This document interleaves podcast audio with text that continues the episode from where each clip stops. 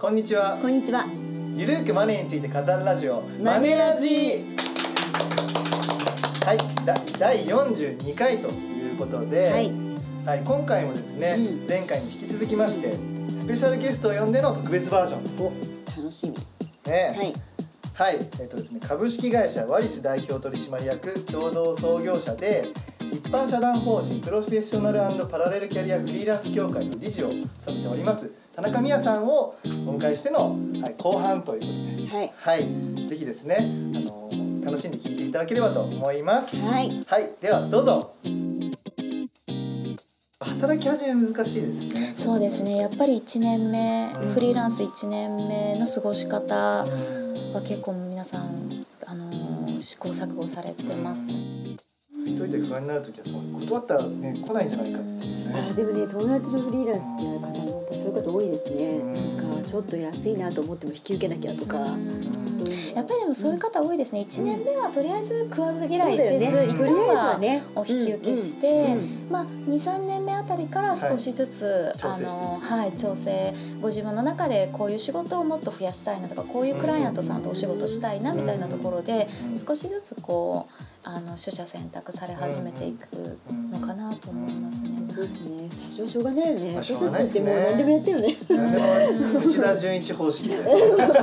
お仕事断りませんみでたいな感じで。も本当そうですよね。私もあのちょっとだけフリーランスだった時期があるので、あやっぱその時期はもうはいそうなんですよ。あの前職を辞めた後一年半一年ちょっとですかねうん。フリーランスだったので、うん。はい。うんうんその時はやっぱりいただくお仕事は全部基本的にお受けするっていう方針でやってたのでうん。すごくやっぱり気持ちがわかるんですよね。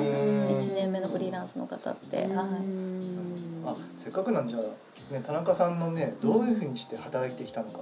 あ確かに、ねキャリアをお聞きしたいですねありがとうご。ざいます。はいはい。あ、そうですね。あ、私まさにあのさっき高山さんが、はいあの日系ウーマン時代にあの出会ってっていうお話ししてくださったんですけれども、はいあのその日系ウーマンという雑誌の記者をしていたんですね。あ新卒でですね。はい、あの新卒であのまあにあのしゅまあ出版社に入りまして、はいでまあ日経ウーマン編集部に配属になって、はい。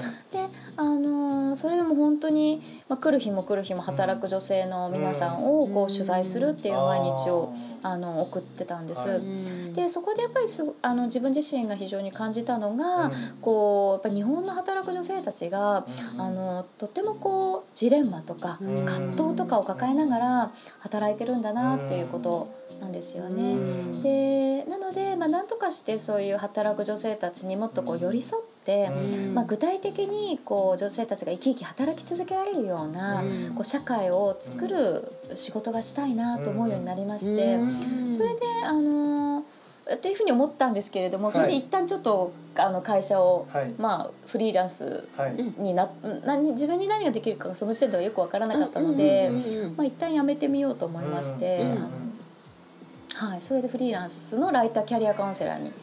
最初なったんです。2012年ですね。うはい。ん。でその後あの、まあその女性が生き生き働き続けることを、はい。あの応援するようなことが何かしたいなと思って、うんうん。まあいろんなことにあのいろんな方にこうお会いしたりとかしてたんですけれども、その中で今の会社の共同創業者たちと会いまして、うんうんで翌年ですね2013年の4月にワリスを、まあ、創業したという感じですね。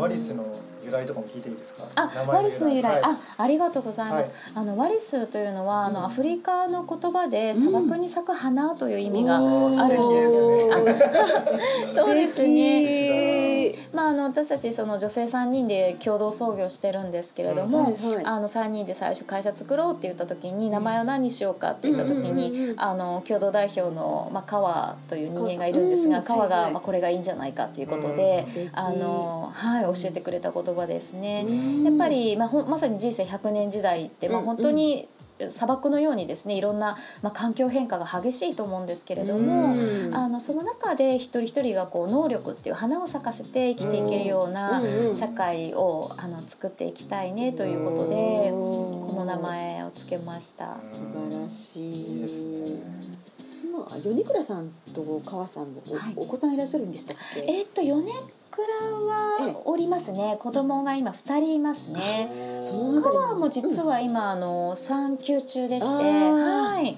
来月再来月ですかね。うん。はい出産予定です、うん。じゃあ経営者の方こう自らがそういうこういなんか多様な生き方とか働き方を実践してるみたいな感あじそうですね。ね。そういったところもあの、うん。結構共感していただけるみたいで、うんうんこの間もあの川が産休に入るので、はいはい。あのお客様あありがとうございます。いいろんな方に、はい。はい、あのまうん。あでもご報告ということでご案内出したんですけども、結構いろんな方からああいいですねとか頑張ってくださいねなんていう激励の言葉いただきまして、うん。はい。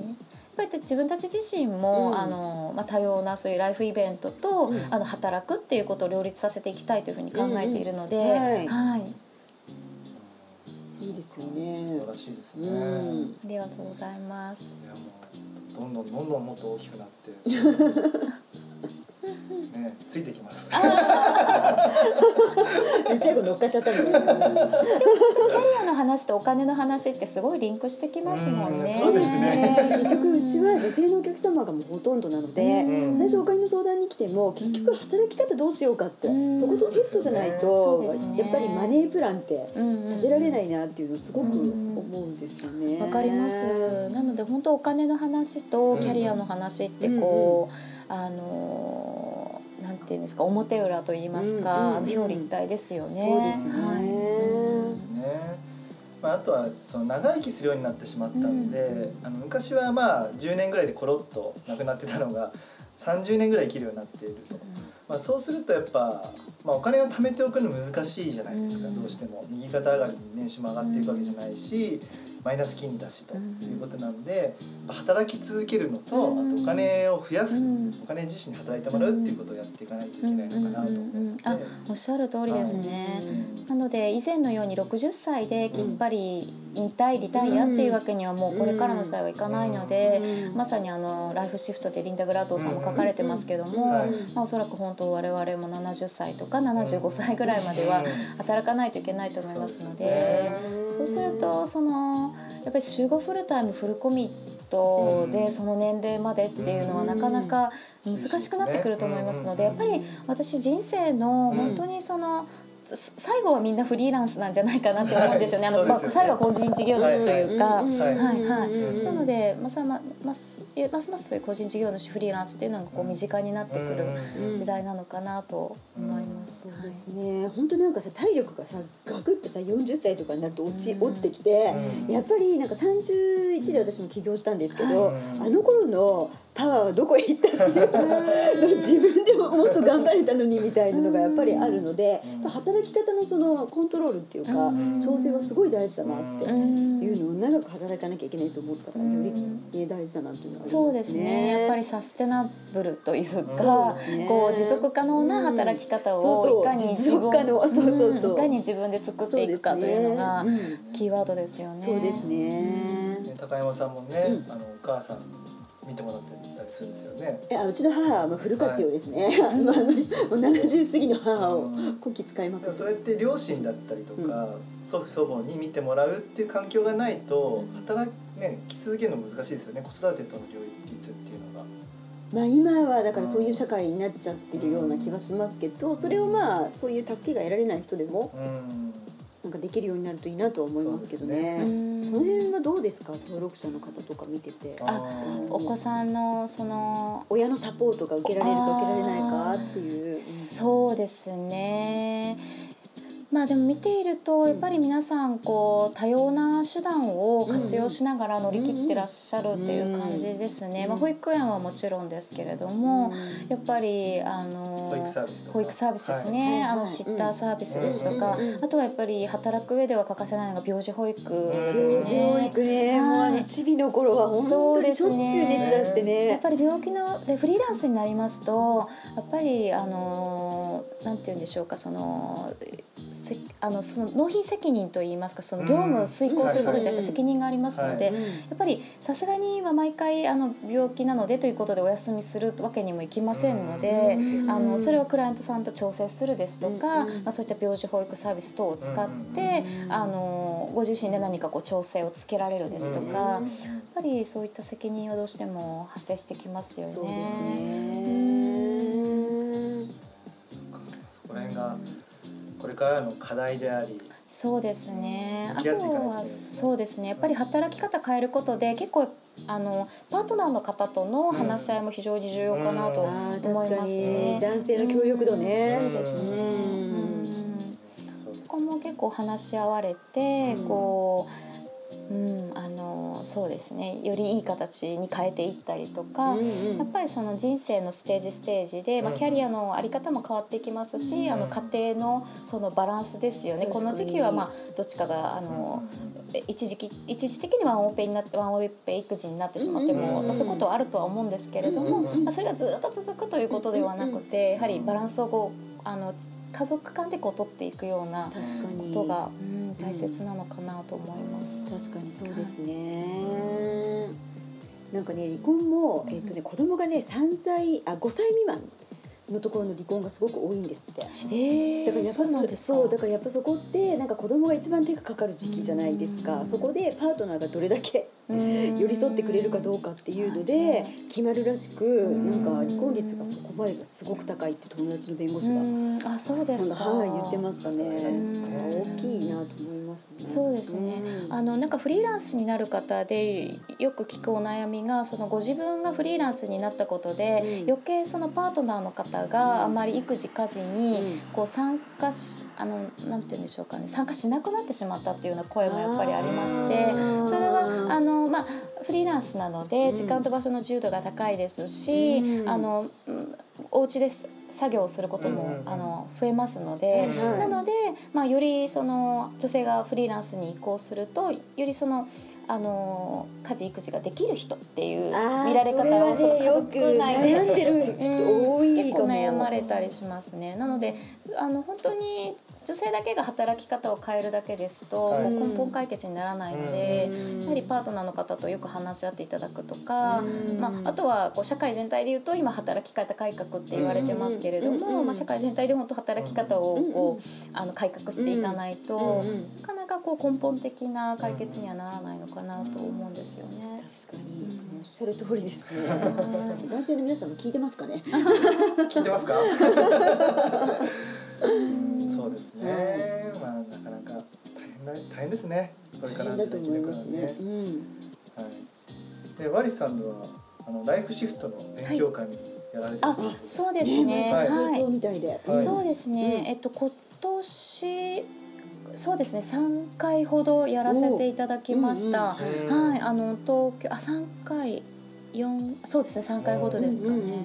あ4回かな。失礼しました。どんなことはい、あのーそうですね、はい、はい。あのーまあ、ライフシフトの本を読んで、うん。あの感じたことをお互いに共有したりですとか、うんうんまあ、ライフシフトっていうご本を読んだことで、うんあのー自分はこんなことを始めてみたよっていうような、うんそのご自身の変化ですね、はい。そういったものをお互いに共有したりですとか、うん。あのーそういうような、はい、会議をさせていただきました。すごく盛り上がりましたよ。そうですね。ねまだこれからもやるんですか？あ、えっと、今直近は特に予定はないんですけれども、はい。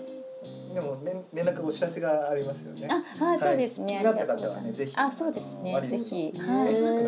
あ、フェイスブックもあのワリスでうん。ご検索いただければありますし、ツイッターもやっておりますし、はい。ホームページなどもございます。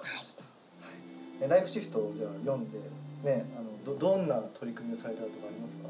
あ、そうですね。はい。まあ私自身はライフシフトを読んで、はい。ままさにあの私たちワリスが創業の頃から取り組んできたこと。だなというふうにあの感じてこううん。背中を押されたような気持ちになってうん。あのリータ・グラットン先生に、うん。はい、あのすごく嬉しかったですね。はいやっぱり人生100年時代になると、はい。まあ、それだけあの長く働き続けなければいけないので、うんそのフェーズフェーズで、うん。あの自分自身がこう主導権を持ってこうキャリアを切り開いていくっていうことうんが必要になるので。まあ、そういう意味で私たちが今行っているそのプロマッチングですとか、はワークアゲインっていう授業は、うん。はい、あの多様なこう生き方働き方を創出する授業だと思っているので、まさにあのライフシフト的かなというふうにあの勝手に自分たちでは、はい、ま自負しているんですけれどうも。ん。職種的にはどういうのが多いんですか？プロマッチングっていうあところプロマッチンングの方ですよね、うん。職種で言うと、うん。あの文系の総合職って言ってるんですけれども、うん。具体的に言うと広報ですとかマーケティング、うん。それから人事ですとか、あるいは経理うんとかですね、うん。経理財務系、はい。はいそのあたりですかね。はいうんこれ登録はどうやってすればいいんですか？ご登録はですね、あのホームページから、はいあのーしていただけます。はい。えっとワリスパートナーに登録あ、そうですね。はいワリスパートナーに登録というところをあのークリックしていただければと思います。うんはい。職に困ったらここに登録しよう。あれこれなんか見たことある人。あれそう高山和恵みたいなファイナンシャルプランニング希望みたいな。そうですね。今はい。だいたい38歳ぐらいの平均年齢の方が登録されてますね。なるほど。やっぱりちょうどご経験がこう重なってきて、うんそろそろ次のステップへっていうような方たちですよね。なるほど。はい、ね、リスナーの方で気になった方は、うん。ワリスのホームページで、えっと、サービスですかね。サービスってところに個人向けサービスっていうのがありまして、このお仕事紹介サービスはいですね、に行きますと登録するページがございますので、そちらよりご登録いただければと思います。はい。はい。というわけで結構お時間も来てしまいまして、うん。はい。ね、田中さんはあのご著書もあるということでせっかくなんで、あはい。はい、ありがとうござい宣ます。あーありがとうございます。はい。あの普通の会社員がフリーランスで稼ぐというタイトルで、あのー本を出しておりますので、はい。あのーまあいわゆるクリエイターではない方ですね。うん。あのー本当に先ほど言ったような広報とかマーケティングとかうん。営業とか企画とか。まあ、そういう文系のお仕事で、うん。でもフリーランスになりたいなと思ってらっしゃるような方うん。のご参考になる情報が詰まっている一冊になりますので、うん。よければぜひあの手に取っていただけると嬉しいです。はい、こちらはですね、あの Amazon のリンク後ほど貼っておきますので、はいそちらをクリックしていただいても大丈夫だと思います。はいでえっとですね、出版社はディスカバー21さんですね。はいはい、そうです。はい。で、えっと税込みで1512円という形でございます。はいはい。というわけでじゃあ何か聞き逃したことあいりますか？やでも今日はねなんかはい。本当にいろいろあの勉強になりましたね。勉強になりました。ね。はい本当に。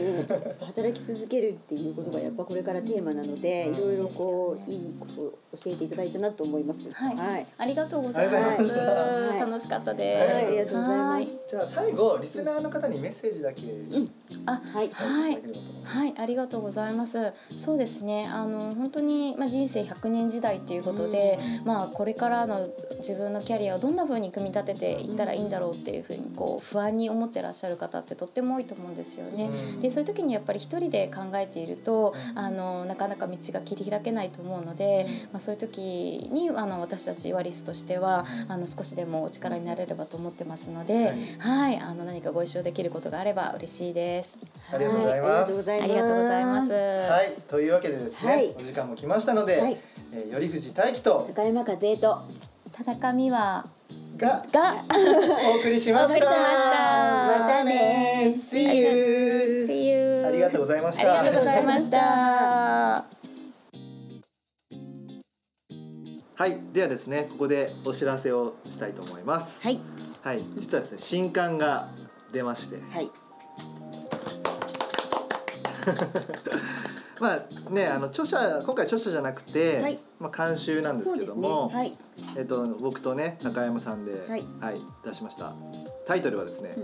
1000円から増やす積み立て投資術。まあこのサブキャッチはほったらかしでもお金が倍になるっていうおお、ね、これスタンダーズさんからね、はい。出させていただきまして、はい。定価は1200円ということでね。はい。うん、まああのーねこれから積み立て NISA っていうのも始まりますんで、うんはい。ますます積み立て投資はい、初心者が始めるんだったら、まあ、株式投資とかっていう一括投資じゃなくて、はい。積み立てて投資していこうっていう風な流れになってるんですけども、まあ、それをですねうん。先取りしましてちょっとはい。出したということで、はい。はい、はい。どうですか？まあ、でもやっぱりあの一般の方が、うんうん。あのコツコツお金を貯めるにはもう本当こう積み立て投資が一番かなっていうのそうですね。は、まあ実感しますね、多くのお客様をあの見させていただいていても、それで成果出してる人が多いなと思いますので、今やね積み立ては投資信託だったら100円からできますんで。そうですねで正直ねずっと100円でやっててもそんなにお金貯まるわけじゃないんですけど まあ正直ねそれはね。ただね投資を始めるきっかけとしてはいいんですよ。100円とか1000円とかうん3000円、うんはい。3000円投資生活っていうのもありますけども、うんうんなので、まあ、そこをきっかけに投資とちょっと向き合っていただいてから、はまあその後ね慣れてきたら金額を増やすっていう方法をねたぜひ試していただければっていうふうな話を書いております。はい。はい、ね、収録している内容はですね NISA 積み立て NISA イデコ、はいはい、こちらもバシッと解説していますので、はいはい、よろしければ、はいぜひお買い求めいただければと思います。はいよろしくお願いします、よろしくお願いします。